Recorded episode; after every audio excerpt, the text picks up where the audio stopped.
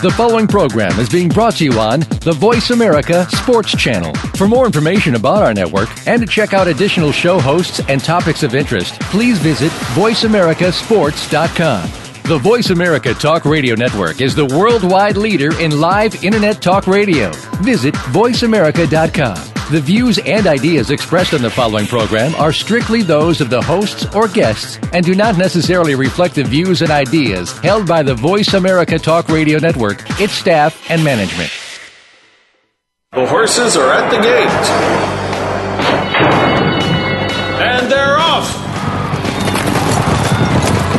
Welcome to Winning Ponies. With a weekend coming up, this is the spot to be for news, handicapping, and spotlights featuring the winners behind horse racing today. Now, here's your host, John Englehart, racing's regular guy. And thanks for listening in on another broadcast of Winning Ponies. Hope that you had a winning week. I know that uh, we gave out uh, quite a few winners some nice prices off the website, so make sure that you go there for your easy win forms. Uh, today we've got uh, two uh, different guests, uh, one horse trainer, one track announcer. Uh, the horse trainer is a guy that had a lot of eyes on him on Breeders' Cup Day, and that is William Buff Bradley, the trainer of Groupie Doll, and what a roller coaster two weeks he has had. Uh, he saw her go on to win the grade two, uh, grade one uh, uh, Breeders' Cup. Uh, filly and mare sprint, a million dollar race in impressive fashion. And then he saw her go through the sales ring at Keeneland for $3.1 million. This is a horse that he personally foaled out of her mother on his, uh, farm in Frankfort, Kentucky. So that was kind of tough, but the the story has a happy ending, and uh, I'm going to save that for when we talk to Buff Bradley, an outstanding horseman and just a wonderful person to be around. The uh, the the sights of uh, the many many well wishers at, at Keeneland was truly a touching thing uh, last week. Uh, then we're going to have a gentleman by the name of Jason Beem. Uh, he's the track announcer out in Portland Meadows, a cute little track that I got a chance to visit uh, with my son Jake about a year ago, and Jason was so gracious to us. Uh, I got to know Jason when he was the track announcer at River Downs in Cincinnati for a while. He's also going to be a new author of a book by the name of Southbound that's going to be coming out right around Christmas time. So we'll talk about that, but it's also big day at Portland Meadows. It's time to bring out the Oregon breds and uh, we'll put together those fields as uh, Dan Illman pointed out on his Twitter last night. He uh, played a pretty uh, modest, I believe it was a pick four from Portland Meadows, and uh, came home with a really nice price, even though there weren't any huge big prices in there. Uh, they only have a 14% uh, takeout on that wager. Uh, well, uh, gentlemen that we've had on the airwaves here before on Winning Ponies, uh, Paul Moran, uh, he passed away this week at 67, and what a marvelous, marvelous writer uh, he was. Uh, he was an Eclipse Award winning writer. Uh, he retired just a couple years ago and decided to move up to Saratoga, where he uh, passed away uh, from uh, lung cancer. I mean, the way he wrote was just an absolute. Uh, thing of beauty. His artful prose, his keen opinions on racing issues, his cutting wit. Um, he had some political views too. He wasn't afraid to talk about. Uh, he did win a Media Eclipse Award for a piece in the Daily Racing Form columnist Joe Hirsch, and five years later he won another Eclipse for writing on Go for Wand's catastrophic injury uh, during the stretch of the Breeders' Cup Distaff. So uh, Paul Moran will truly be missed by the other scribes out there in racing. Well, again, we're going to get to the Groupie Doll story a little bit later on. Uh, you probably know the result, but uh, I'm going to save that. The horse did again go for 3.1 million. Went to Mandy Pope. You may recall last year she bought a little horse by the name of Havre de Grace for $10 million. So quite a broodmare band she is uh, putting together. Uh, from there, we'll look at some more sales news and uh, the Keeneland sale just going through the roof. Uh, in the first five days, I believe they passed the entire total for for last year, and uh, an increase of a 25% uh, just day after day. Uh, cumulatively, and this was as of the fifth day, uh, they had sold 170 million dollars worth of horse flesh, and the uh, median was 40 percent jump from last year. So the sale certainly uh, towards the top end. Very, very strong. One of the horses that was sold for 2.1 million was Eblu Santé, who was a half sister to Horse of the Year Zenyatta and it looks like she's going back to training with John Shirreffs, uh, who had her. Uh, she looked very promising, breaking her maiden first time out. She came back with an allowance win, but then she went to Saratoga and was was wouldn't load in the gate. Terrible. She broke off awkwardly and just didn't do anything on the East Coast. So she's back with John Shirreffs. We'll see how Zenyatta's little sister does. Now, uh, last week we did report that uh, Calvin Borel was injured. We thought that he might be back, but you know he's kind of taken a, a look back and saying, you know, I think I'm just going to take the rest of 2013 off. The weather doesn't get any better, so uh, they confirmed that they're going to remain out of the saddle through the end of the year and return to competition when the Oaklawn meet starts uh, January 10th. They'll probably be obviously working horses between then. He did uh, uh, suffer a fractured fibula in, in a spill at uh, Keeneland late in the meet, which caused him to miss his uh, Breeders' Cup uh, mounts. Of course. Um, Calvin, is now 47 years old and has been inducted into the Hall of Fame. And you'll recall that he won the 2007 Derby with Street Sense, 2009 with Mine That Bird, and 2010 with Super Saver. Uh, quite uh, a feat winning it three out of four years. Now, Gary Stevens, who looks so good on Mucho Macho Man, he is paying forward uh, two days after winning the Breeders' Cup Classic aboard Mucho Macho Man, uh, he pledged a portion of his purse winnings to a Texas thoroughbred charity uh, seeking to treat injured racehorses. It's called Remember Me Rescue, and uh, Gary gave five thousand dollars to the horse charity. He tried to do it anonymously, but the uh, charity said, "You know what, Gary." That's awful nice you, that you don't want to take the credit, but it's really good that when people like you make a donation, we get to tell people and inspires other people to uh, to give to their horse charity. So uh, hats off to Gary Stevens. What a class act he is all the way around. And uh, speaking of Gary Stevens, he and Mike Smith are going to lead the U.S. team for the Longines International Jockey Championship that's coming up. They'll be uh, uh, joining their peers from around the globe, uh, among them the, the three-time British champion uh, Ryan Moore, uh, five-time champion uh, Christophe Soumillon of France, and uh, 13-time champion Doug Whyte and Jorge Moreira from the Hong Kong circuit. So we wish uh, Gary nothing but the best and also Mike Smith. So good luck to, to the U.S. guys over there. Uh, we did get some uh, some tough news today that Turallure, a grade one winning millionaire, was uh, euthanized after a breakdown today uh, at Keeneland, uh, trained by Chuck Lopresti, who also uh, trains Wise Dan, potentially the horse of the year. It was very, very tough on him. Turallure has won tw- six of 26 starts, including the grade one Woodbine Mile. Um, she just missed in the Breeders' Cup last year by a nose to court vision, so our, thoughts uh, go go out for her. They did get her to and Riddle, but they just said that the uh, uh, the injury was just uh, too serious. Well, uh, Javier Castellano, good news, bad news. Uh, he started out with uh, six wins at Aqueduct the other day, and uh, actually lost the mount on the favorite in the feature, but still managed to win six races uh, at uh, Aqueduct. And then on Wednesday, he got some not so good news. Uh, he was unseated at the conclusion of a race and had to go to the hospital. Uh, he was complaining of pain, but now they say that. Uh, he will just take today off and should be back on his mounts next week. Of course, uh, Castellano has just risen in the ranks so much. He was the nation's leading rider in terms of both victories and purses earned. I had twice ridden five winners this year in New York on July 13th at Belmont Park and on September 2nd at Saratoga. So he does plan a return on Friday, so we'll certainly be uh, uh, rooting him back.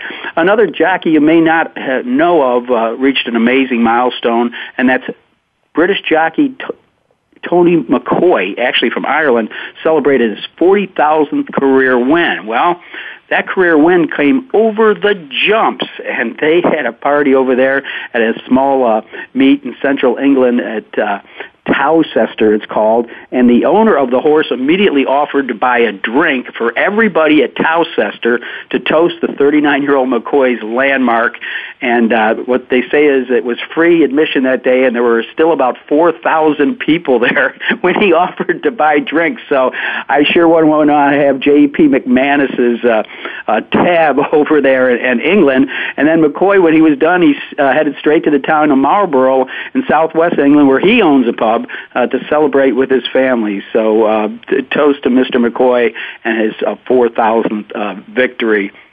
Well, again, we. Uh, want to take a look at a few of the races uh, that uh, that came up last week. Uh, it was less than a week after Jim Rome's uh, Mizdirection won the uh, turf sprint at uh, at Santa Anita, and he came uh, right back with a horse by the name of Shared Belief, uh, taking the Hollywood Preview Stakes, a hundred thousand dollar race.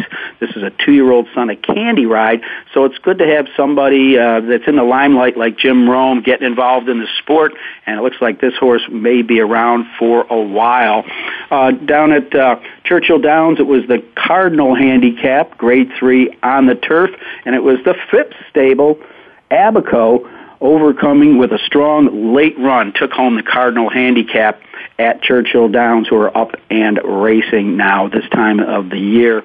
Also, another uh, result was uh, Intimate Romani in the Grade 3 Long Island Handicap at Aqueduct, uh, racing on the turf course. It was only race uh, kind of good, two hundred thousand dollar race. Chris DeCarlo getting the job done there in New York. Um, in breeding news, Marketing Mix has been retired to uh, Glen Hill Farm. Uh, Marketing Mix, uh, a daughter of Medaglia d'Oro, a very hot stud, uh, is going to be bred next year. They're going to give her the time off. She won the uh, 2013 Gamely Stakes, which is a grade, grade one, as well as uh, Santa Anita's Rodeo Drive, another grade one turf race. So she'll be bred next year. And speaking of Mizdirection, uh, she was uh, purchased recently at Keeneland. It looks like she's going overseas and will be bred to Group 1 winner Al Kazeem.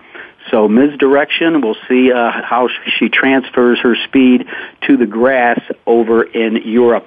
Also, uh, recently retired was Grade 2 winner Fast Bullet, uh, a son of the very speedy Speightstown. He was pretty fast himself. Comes from a nice female family.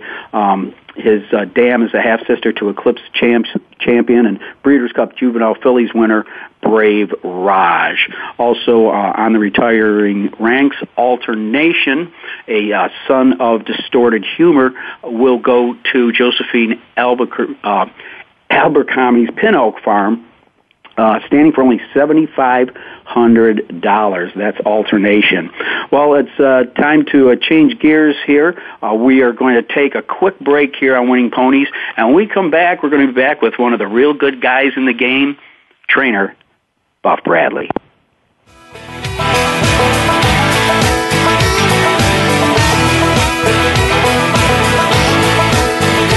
Well, I walk into the room passing out hundred dollar bills, and it kills and it thrills like the horns on my Silverado grill. Your internet flagship station for sports. Voice America Sports. And they're off. What? Can't make it to the track? you can still get all the action with winningponies.com, the home of the easy win form, the most accurate predictions on thoroughbreds, quarters, and Arabian horses at most American and Canadian tracks. Whether it be the Triple Crown, Breeders' Cup, Travers, Haskell, or your daily races, don't worry, let winningponies.com make some money for you. Hi, I'm Ed Krell, CEO of Destination Maternity. We proudly support the March of Dimes work to reduce the rate of premature birth. The numbers have gone down in the past five years, but still, nearly half a million babies are born too soon in the United States each year. We're helping the March of Dimes fund cutting edge research and community programs to help more moms have full term pregnancies and healthy babies. Join us in working together for stronger, healthier babies. Visit marchofdimes.com. The opening kickoff is a beauty. It's a fly ball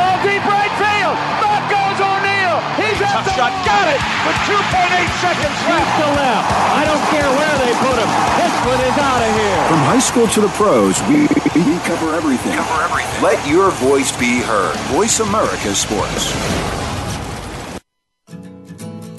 You're tuned in to Winning Ponies with your host, John Englehart. Got a tip for us? Need a tip from us? If you want to talk with John or his guests, the phone lines are now open toll free at 1 888 346 9144. That's 1 888 346 9144. Or you can send an email to show at winningponies.com. Now, back to Winning Ponies with John Englehart. All right, and with me, one of the real good guys of the game, uh, a gentleman that uh, just exudes uh, class, and uh, from what I saw at Keeneland last week, uh, has, has more friends than the President of the United States, and that's one William Buff Bradley. Buff, how are you doing? Good, thank you. Thank you, John.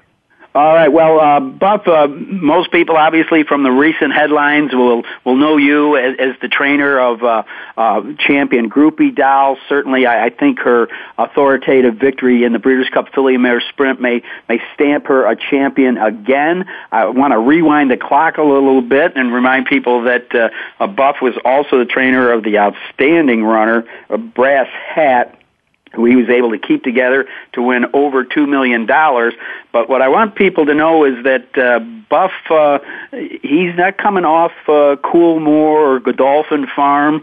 Uh, th- this is uh, these two sensational horses were homegrown products. And uh, if I can wind the clock back a little bit, Buff, can uh, you, you shared with me at the sale uh, the other day, kind of your dad's purchase of the farm and, and how you guys put your own blood, sweat, and tears in that. Would you would you share that with our audience as to far as how everything started for for your family? Sure. My dad bought the farm back in 1967, and uh, we began. Uh, we moved out there in 1972, and uh, we just started doing everything ourselves. Actually, we the horses was uh, probably secondary at the time. However, that's why we had the farm. But we had cattle to work and tobacco to put in, and hay to put in, and corn to put in, and we did a lot of fencing and, and until we could finally get the horses as the main part of the farm. But it took several years, and uh, I went to um, uh, after college. I went and worked for Clarence Picou um, for almost five years as his assistant, and um, very good horseman. And my dad said when I left, he said, "Well, you got to go with somebody good," and I, I did, and I owe a lot to Clarence as well. But um, my father really just when we when I got back and started training, uh, he bought a few mares. And and a couple of mares that um, that we bought together were uh, Brass Hats Dam and then we came back uh, a year or two later and bought Groupie Doll's Dam. So we were very fortunate that we were able to get get those mares for a very small price. Well, obviously, uh, your father's a pretty good judge of, of, of horse flesh, but what, from what I understand, he, he not only knew about horses, he knew about Kentucky politics. Yeah, he was in the Senate for almost 20 years um, in the Kentucky State Senate and um, he he did about everything. He was in the National Guard, and uh, so he liked to fly jets and all that good stuff. But uh, you know, his his main love was the horses, and uh, he was a lawyer uh, for many years. And he said the only reason he did that is so he could have enough money to to play with the horses, and uh, he had a long term plan, and uh, he fulfilled it for sure. I mean, just uh, getting doing everything he did to, uh, you know, we did a lot of the work ourselves so we could afford it, and putting fence up ourselves, cutting the post to to uh, put in the ground to build the fences. So, and uh, what, what seems to be amazing to, to, to me, Bob, I think you, you told me that normally you, you probably only got about uh, between 14 and 20 mares on the barn, and which will produce maybe uh, 10 foals. Uh, those are pretty modest numbers, and you did that with pretty modest breeding. Uh, how can you explain catching lightning in a bottle twice like that off a farm and a breeding program that you have? Yeah, well, yeah, we have. Um, um, I think now we're we're down to about 10 mares, and, and you probably get probably sell two more. I think the eight is the number that we're kind of looking at now, and we've had up to 14 or 15 at one time. Um, you know, I don't, I really don't know. We got we got very lucky, but I think we looked for stock that um, were strong racehorses, and we didn't didn't do major research on them. We just we went for horses that we liked.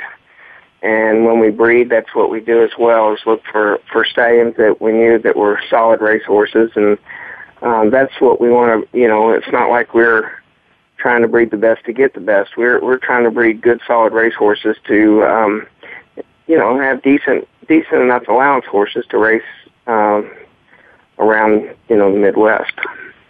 Well, uh, Groupie Doll uh, by uh, now deceased uh, Bowman's Band, uh, the Deputy Doll, uh, Silver Deputy, uh, to talk about how hands-on you were. Your hands were literally on her as you pulled her out of Deputy Doll.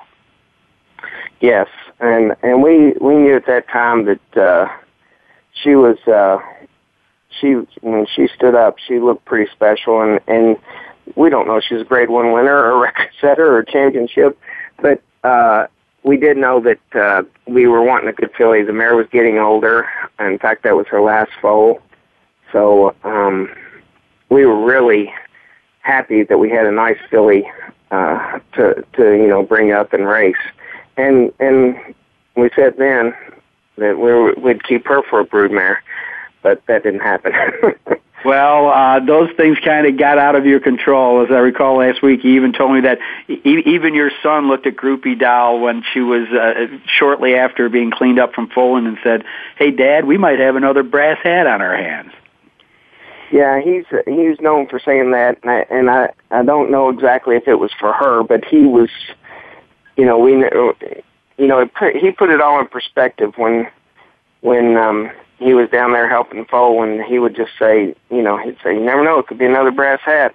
and I, I said, well, he kind of put it in perspective right then, you know, and uh, saying that because you, you know, that's why you do it. You, you hope for uh, one of that caliber, but you know, it, it's a joy just to see him if you you breed him and raise him uh, to, to even win a maiden claiming race. It's it's still a, a lot of fun. Well. Uh let us talk a little bit about Groupie Doll. I, as I recall from our conversation, you said she, she was just pretty smart and kind of knew what she was supposed to do all the way along from the time you broke her till you got her to the races.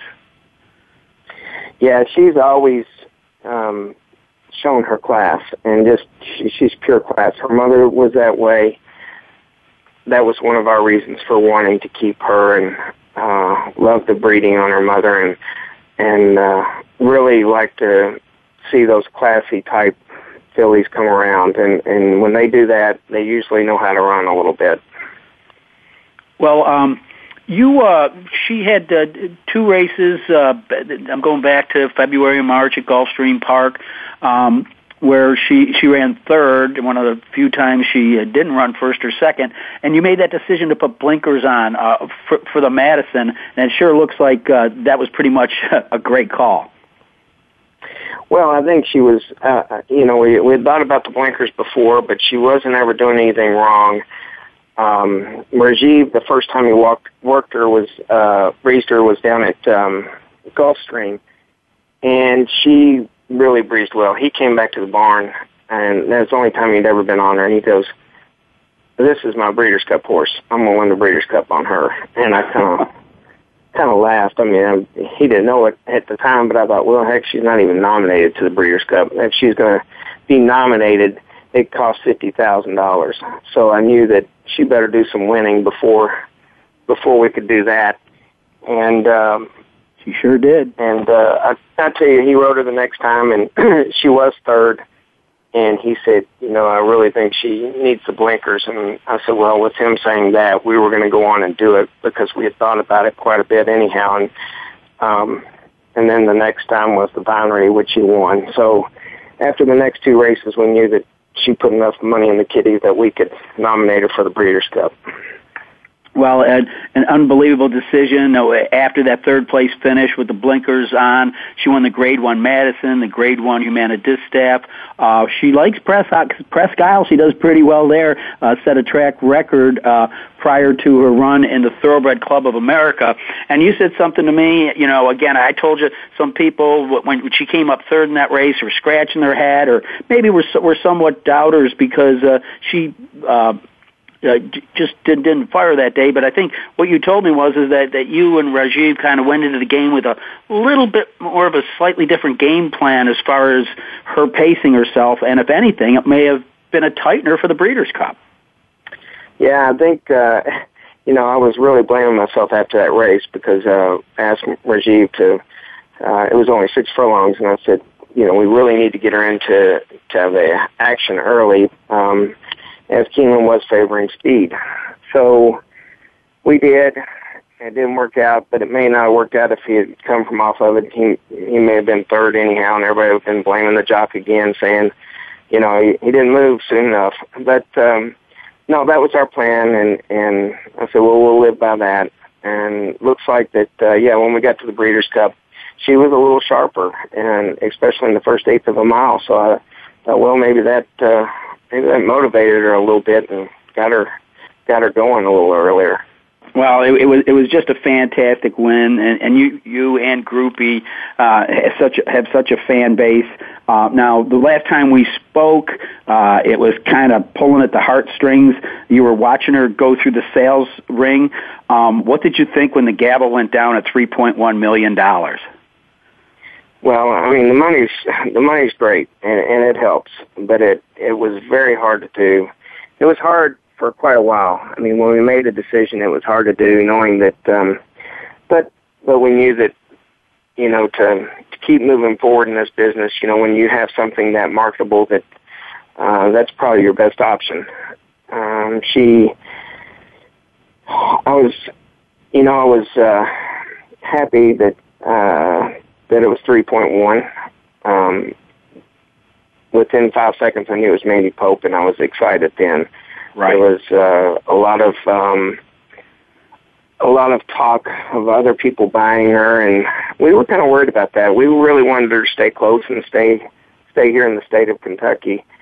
Uh, but then, you know, once I found that out, it, immediately, as soon as the press got done talking with her, I went over and, and talked to her for a few minutes and and met her and just gave her a card and said, "Look, I, you know, if you need to know anything about her, I'd be glad to, to let her know and help her out." We did not talk about her future at that moment.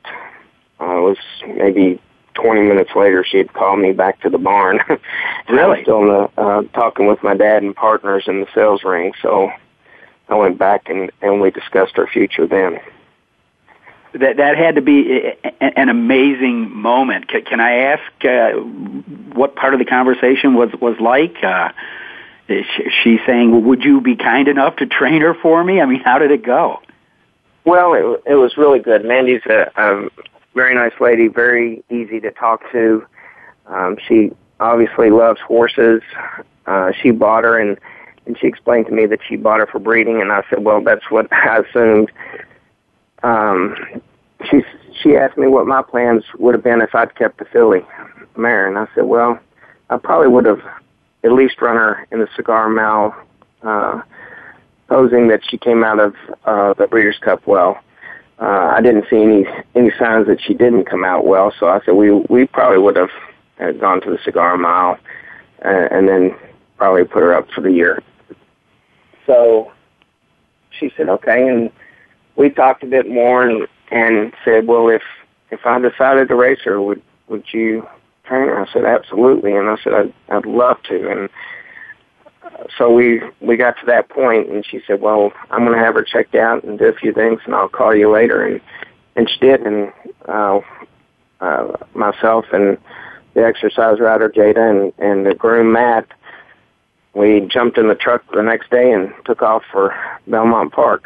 I was going to ask you uh, because uh, you know watching Jada and, and Matt, and they, they, you could tell the mixed emotions that they had back at the sale. Uh, that had to just crack an amazing smile across their face. Yeah, they were pretty excited, and and the whole time knowing that she was going to be sold, they were very they've been very attached to this mare. But uh, when when they you know they knew she was going to be sold, they they supported me a hundred percent, and my my whole team did. You know, everybody that works in my stable knew that this is what what I needed to do, even though it was going to be hard for everybody.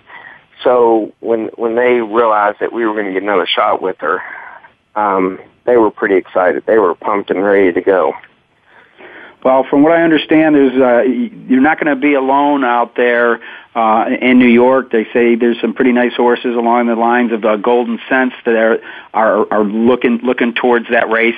Uh, I won't keep you much longer, but just tell me what's your schedule going to be like uh, leading up to the cigar. Okay. Well, yeah, I have heard that it's the field's probably going to be about eight horses. They they're saying at this time. Of course, we're two weeks away, a little over two weeks away, so anything can change. But um, pretty pretty strong connections coming in uh, in this field. You know, we're we think we're on top of our game right now, so we we'll take a shot at those guys, you know, and and, and try them out. Uh, we'll pro- we're going to breeze her Saturday, an easy half, and come back uh, probably next Saturday or Sunday, and uh, it might be Sunday, and we uh, breeze her another half and and go into the race that way. Uh, I'm, I'm going to go back to Kentucky for a couple days uh, after she breezes for each breeze and and um, check on my stable there. Well, if it wasn't for a dirty nose, you would have beat Stay Thirsty in the uh, Grade One Cigar Mile uh, last year. So we know that certainly she can uh, handle the strip at Aqueduct. And uh, all I can say is, uh, you know, uh, it was such a pleasure to to have you with us uh, on Winning Ponies. And Buff, I really appreciate you uh, taking the time, and, and we, we wish you nothing but the best. And we'll all be watching in the cigar. And who knows? I heard it's been hinted that uh, should she do well there, she might even stay in training longer. I mean mean, that's been uh, whispered about in the press. But either way, uh, all of us w- wish you nothing but the best, Buff. Well, John, thank you so much. I appreciate it being on the show. All right. Okay. That was Buff Bradley, the trainer of Groupie Doll. We'll be watching to see how the rest of the story comes out. So appreciate Buff Bradley being with us. And we're going to take a little break here and we will be back with the voice of Portland Meadows, Jason Beem. You're listening to Winning Ponies.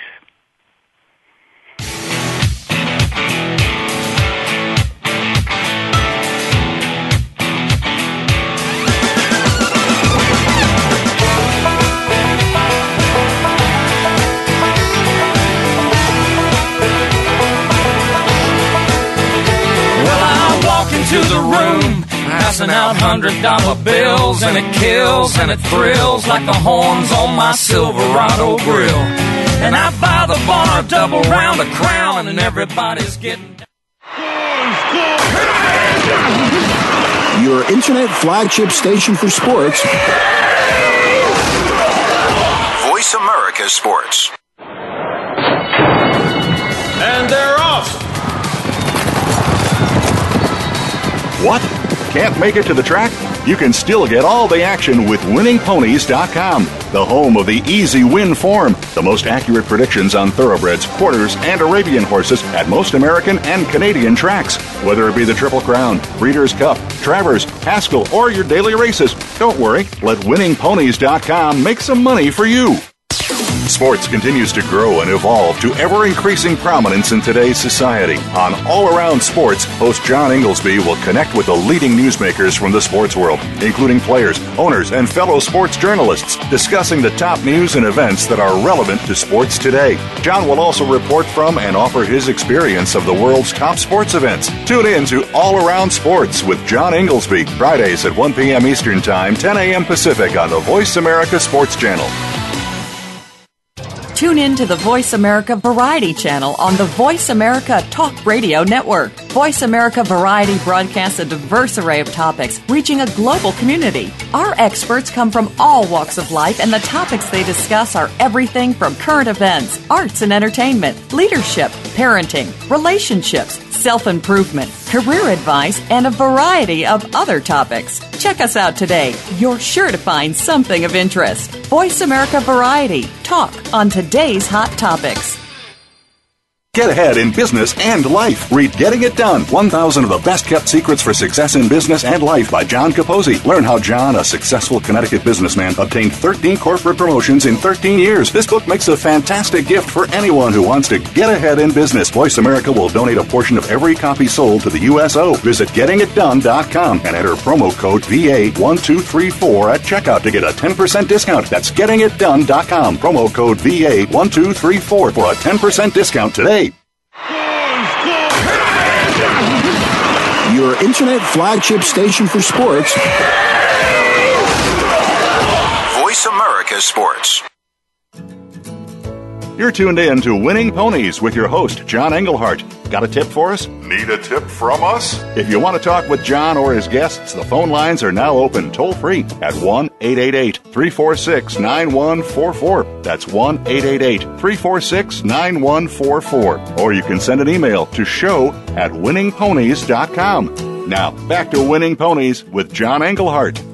All right, and with me right now, a gentleman I call a friend because I got to work with him years ago when he called races back at Little Old River Downs. His name is Jason Beem. He's now uh, the voice at Portland Meadows, of course, up in Portland, Oregon. Uh, he's he's from the Northwest. Uh, grew up going to the races at Longacres with with, with his dad. Uh, he outgrew his dreams of becoming a jockey, but he's been a, a lifelong handicapper. Uh, worked at Emerald Downs in 2004. Worked as a turf rider and a media assistant. Uh, he started at the river back in uh, 2006. And then uh, he got offered a job closer to home back at Portland Meadows, and he went back there. As I stated earlier uh, in the show, was a little over a year ago. Uh, I took my son Jake up to meet Jason. He was a, a fantastic uh, uh, tour guide for us and a, and a great race caller and a cute little track. We're talking to Jason Beem from Portland Meadows. Jason, how you doing? Yeah, I'm doing good. It's good to be on with you this evening. Uh, it's great to hear your your voice again. Well, again, I kind of painted with a broad brush uh, you, you, your entrance into racing. What details did I leave out? Uh, you kind of got it pretty well. I mean, like, like I said, we uh, I, I grew up like two minutes from from Old Longacres uh, in downtown Renton, Washington, which is like it's basically halfway between Seattle and Tacoma, uh, and it was just the the most gorgeous track. You know, similar to River Downs, uh, where you and I both worked. You know, very uh, kind of pastoral feeling, even though it was right in the middle of the city. And uh, you know, they had these great tall poplar trees that I mean, they had to have been you know 80 or 100 feet tall, and they they would border around the turn, so you kind of felt like you were inside a little stadium there. It was kind of separated from the freeway and the rest of the world. But uh, you know, a lot of memories of that track and. I, uh, you know, got away from racing for a number of years when I was in high school and college. You know, playing baseball and chasing girls and all that kind of fun stuff. And, uh, my uh, my dad got sick. He had uh, skin cancer, uh, and so when he was ill, I would go home on the weekends, and he the only thing he wanted to do was go to the races. And so uh, I kind of got back into it, you know, during his illness. And uh, you know, he he passed away on a Tuesday. We had been at the track the previous Friday, Saturday, Sunday. So uh, you know, that and baseball were kind of our two bonds. And you know, after he passed away, I just kind of kept going to the track. It was it was in some ways kind of a way I think to keep his memory alive, and in some ways, you know, I just liked it. So uh, I kind of kept at it, and I went to law school for a year, and I hated it, and so I dropped out and uh, went to work at Emerald Downs and got to meet Robert Geller, the announcer there, who was an amazing race caller and a nicer guy, and uh, just started practicing up there on the roof when we didn't have anything going on. Uh, I got lucky, and the people at Portland let me call a race one day, and then their guy was sick, so I got to do a whole day's worth. and I made an audition tape and got hired uh, by by uh, Jack Hanessian at River Downs, and halfway through my first year at River, got hired at Portland. So for three years, I did the back and forth, six months each place, and uh, finally decided to uh, just stay in one part of the country uh, in 2008. Now, uh, you also up there, don't you host a, uh, a weekly radio show? We do a weekly show on Saturday mornings. We call it The Winning Ticket. Uh, we're on uh, one of the local radio channels here from uh, 9 to 10 a.m. Pacific time. And, uh, you know, kind of similar to what you do here. You know, usually, we'll, usually we try to focus, you know, uh, one, one local guest, one national guest. Uh, you know, last week we had Vic Stauffer on from Hollywood Park to talk about, you know, the final meet there. And, uh, you know, we, we definitely try to mix it up between, you know, talking local racing, but, you know, to fill an hour with local racing sometimes, uh, you know, we're a small claiming track and there's not a ton of stakes action going on. So, uh, it's good, I think, to keep folks surprised at what's going on around the country as well. Absolutely, and that's what we like to do here on Winning Ponies. I, I try to bring a, a different perspective, maybe teach them a little something uh, about the sport, about how horses maybe go through the sales. I like to talk to trainers on different methods they have. Of course, every now and then I get lucky to get a top guy like uh, like Buff Bradley, who just came off a Breeders' Cup win and and, and sold the love of his life for three point one million dollars, and and goes back to his stable and finds the salt the horse still sitting there. Turns out he's going to train her. You know, there's so many great stories about this. Obviously, everybody wants to handicap and and get a winner, and that that is you know a good portion of the show. But but I like to uh, to, to bring about other parts of the sport that I, I do think uh, enhance. Uh, our listeners and, and players' uh, appreciation for the game at the races. It, it just goes so much beyond the races themselves you know, this week with uh, Oregon Championship Day here at Portland Meadows, you know, which we're going to talk about later, uh, one of the things I did for the website was each day just kind of did a feature article about a horse. And so I would go back to the barns every morning and, you know, talk to the trainer. And, and the really neat thing is no matter what level of racing you're at, I mean, you're talking about Groupie Doll, amazing horse.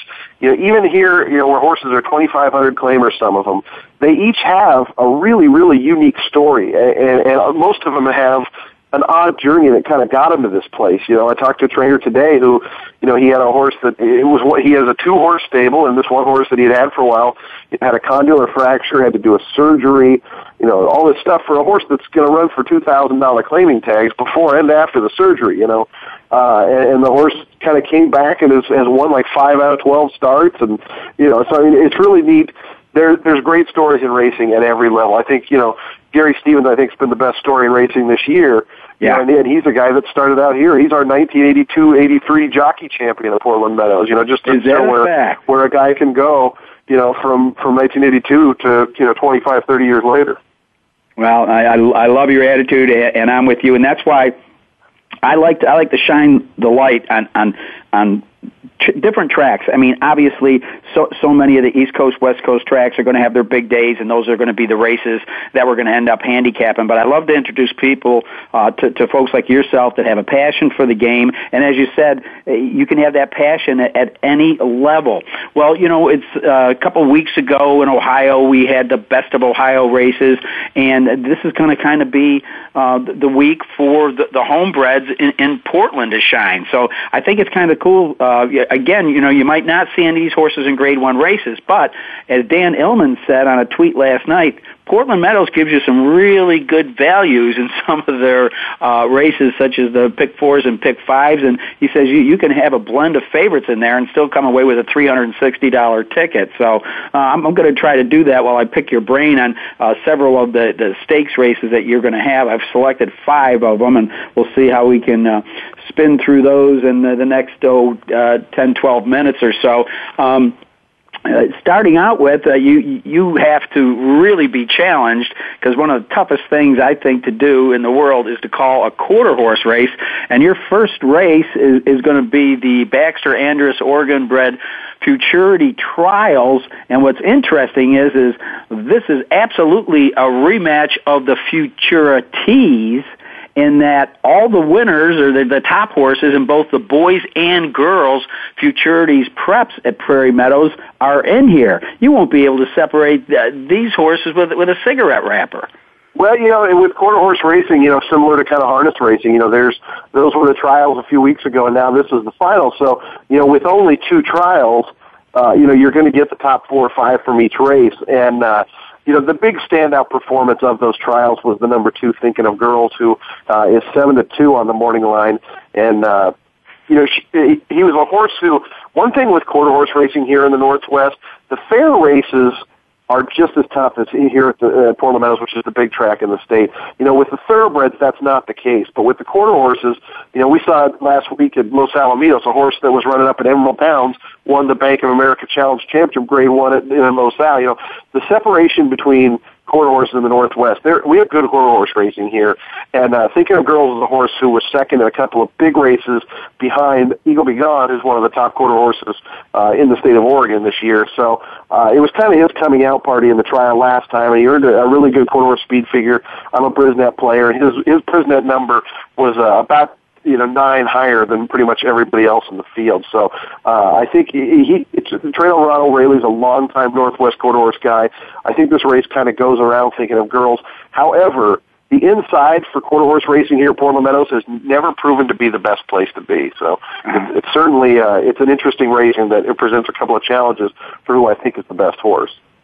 Well, as I was doing my my, my uh, Oregon homework, uh, lo- looking at the young horses, uh, what what I see is uh, you you have your your Mister Prospector in uh, Harbor the Gold, and you have an up and comer kid. That just by the way, won a race called the Kentucky Derby, and that would be the first crop of Grindstone. We're going to see a lot of those on Sunday.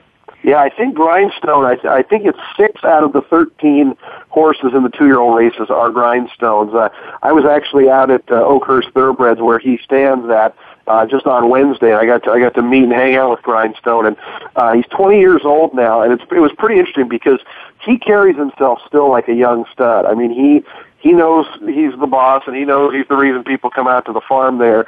Uh, you know, just a real cocky, you know, steady kind of horse. And, uh, it was pretty neat to see him. And, you know, their entire farm out there is, is just loaded with Grindstone babies and they all look alike. I mean, they are all to a T, you know, dark, the dark bay color that don't have a lot of face paint on them. And, uh, you know, Jack Root, who's, who owns him, he said, he goes, he goes, I have to microchip these horses because they all just keep coming out looking the exact same, but they all look really good too. Well, again, this being his first crop uh, to to race out there in Oregon, uh, so there's uh, unraced two year olds. But let's just look at the uh, the Janet Wineberg. Uh, it sure looks like Jet Set Kitten uh, is going to be the, the the filly to beat in there. Makes her debut. Um, in a, in a stakes race and just uh, won as, as she pleased, though the running line does say ducked in late. Well, and uh, the running line is significant, I think, John. This is, you know, there, there's a number of going to be big favorites on this card. You know, with state bred racing, you tend to get that a lot. This is the one I thought was most vulnerable. And and when the horse ducked in, what happened was Labor Day was our biggest day of the year here, and we have really succeeded with getting some massive crowds out here on our big days. You know, thousands of people, and it's kind of a small area there. Well, the minute she got to where the crowd was, she started flipping out. I mean, she ducked in, she ducked out. I thought, I honestly thought she was going to unseat the rider uh, at the finish line. You, you know, you look at. The, I remember looking at the wind pictures, and the rider just looked terrified because you know she was kind of going in and out. She didn't have a very tough trip that day. It was a pretty weak field, and there's a first timer in here. I think could have a little bit of upside, and so and that's the number one Dreamstone Cowgirl. Her mom won Fast Cowgirl, won the Janet Wineberg Stakes in her debut, I believe back in 2004 or 2005. Wow! What a great angle! But there's some family history uh, for this race. You know, trained by Cookie Root. One Fast Cowgirl was bred by the Roots. Uh, and her last workout I thought was really good. Cookie Root's not outstanding first time out, uh, but I do think this horse is working a little bit better and has a little bit more of a of a base than uh, some of her firsters might. And I just thought, I, I mean, Jet Set Kitten is going to be a deserving favorite. I just thought of all the big favorites, she might be the most vulnerable. Well, speaking of big favorites, we we move on to uh, the the Bill Wineberg, uh, which will be going uh, six furlongs. Uh, this is the the boys division, and this is one of those races. Uh, there's four Grindstones in there, but it's a Harbor the Gold that looks to be the huge favorite here on the bottom. Morning line odds at two to five. You don't see that every day.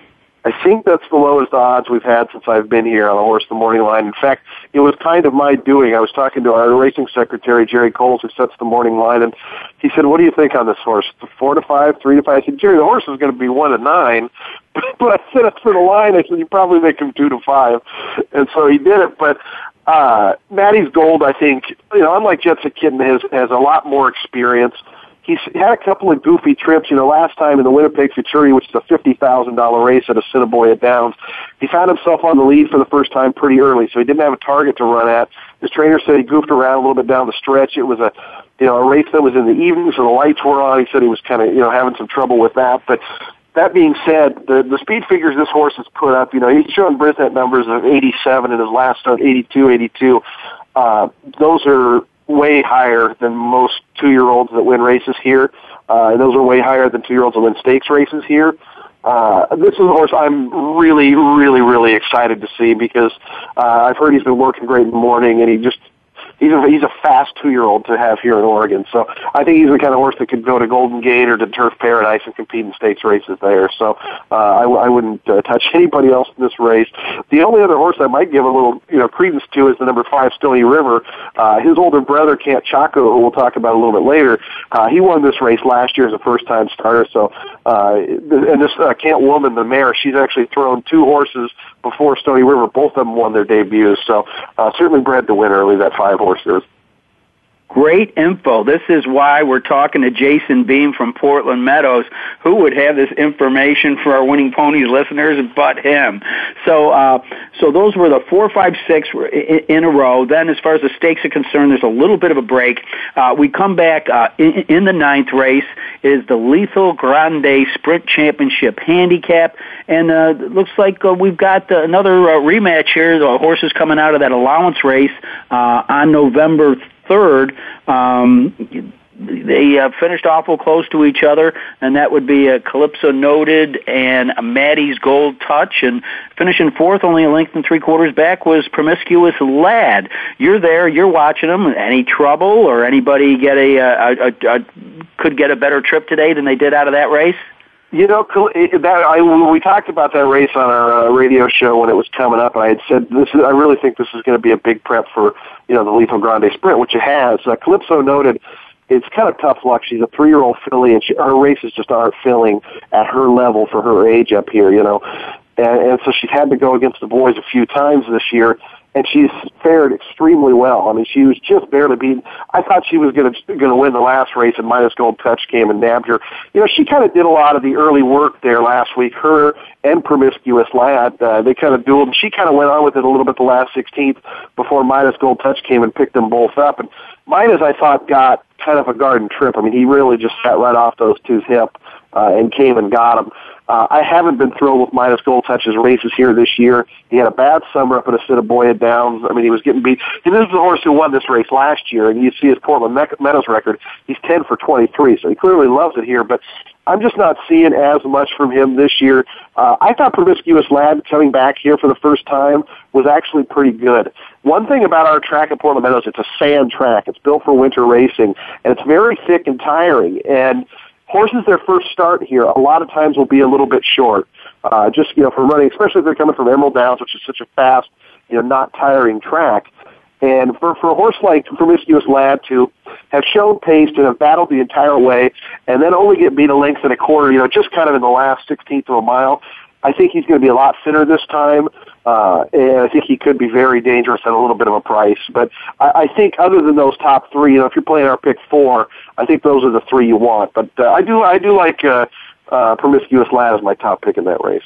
All right. Well, again, an interesting rematch. That's one of the things I, I like about state bred programs is you're more often comparing apples to apples because you've got to see these horses race against each other, and I think that, that that's a plus for a handicapper that you know zeroes in on, a specific track. Well, we we come to the to the finale here on the stakes card, and it's the Oregon His uh because uh, there is no Oregon Hers this year. Uh, we're stretching out a mile and a sixteenth, and it looks like we may have another prohibitive favorite in here, and Jack the Pirate. What really caught my attention was uh, th- this horse's speed figures versus the rest of the field. Yeah, I mean he's going to be uh, he's going to be very tough. He's a horse that developed here last year. He made his career debut in the Bill Wineberg. You know, ran an okay fourth. Came back in the Don Jackson Futurity and ran a pretty good third. And he was flying late in that race, and I think that kind of hinted at some of his ability. Uh, an interesting thing on him, he was claimed for 7,500 earlier this summer, and uh, the next he won by eight that day, or, or won by six and a quarter that day. Came back next time out for fifteen thousand, double the claiming price, and they the people who were his claim from claimed him back. They wanted him back that bad. Uh, Robert Clary, the owner, he bred the horse, and he knew that he was going to have a really live horse for the Tom Two Stakes back on Labor Day, which he won by three and a quarter. This race here, and then there's also a Stallion Stakes for fifteen thousand. So uh, they really had a three point plan with this horse, and uh, one of those plans was to uh, to win the uh, the Oregon His Stakes, which you know I. There's just not much form outside of that horse. You know, a horse like Van Glorious, uh, a horse like uh, Captain Not So Sober. I can make some cases for them underneath. I just can't see him beating this horse. Uh, he fared well at a distance of ground before. You can see at Emerald in that fifteen thousand dollar race. He was drawn off late. Uh, yeah, I, I, I would. He would be an absolute single for me. The pick four tomorrow, I think, is going to be the better of the two bets uh, for the extended. You know, the five and the six. Uh, because the seventh and eighth races, those starter handicaps are pretty wide open. I think you can go three deep in the uh, Lethal Grande sprint, but Jack the Pirate's an absolute single for me, uh, you know, on, on these races. And and the icing on the cake there, though he didn't win his last races, he does come up with with a trouble line uh, that he was checked at the three sixteenth marker. So you know, and, and running against older horses with no conditions. I mean, it was a the sportive the horse that beat him is is a pretty good horse for for, for up here, and so uh, you know this is a this is a really big class drop. You from going against older open allowance horses to state bred, uh, it's a pretty big drop. Well, we're talking with Jason Beem up at uh, Portland Meadows, and Jason uh, probably only got about another minute or so here. I'm waiting for a signal from my producer. Um, you are have been doing a lot in your life, and one of the things is that you're going to be an author uh, coming up, perhaps here in in the next month. The name of the book's going to be Southbound. Can you give us a little peek into it and tell us how we get it?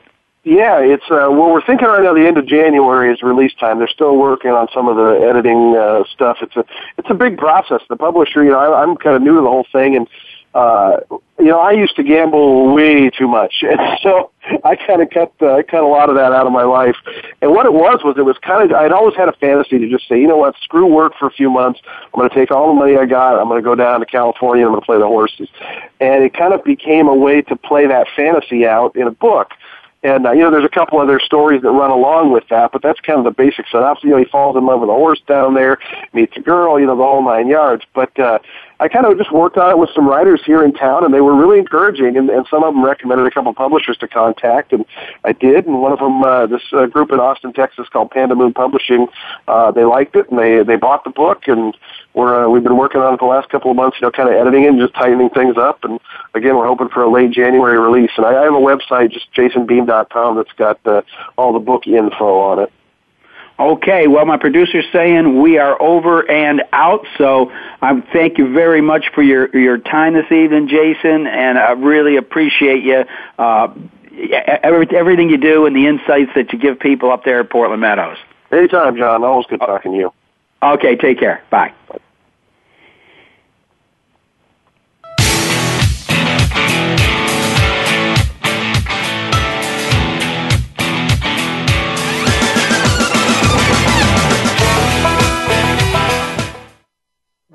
Thanks for listening to Winning Ponies with John Englehart. We know the information from today's show will help you at the next post. Keep listening for more next Thursday at 8 p.m. Eastern Time, 5 p.m. Pacific on the Voice America Sports Network.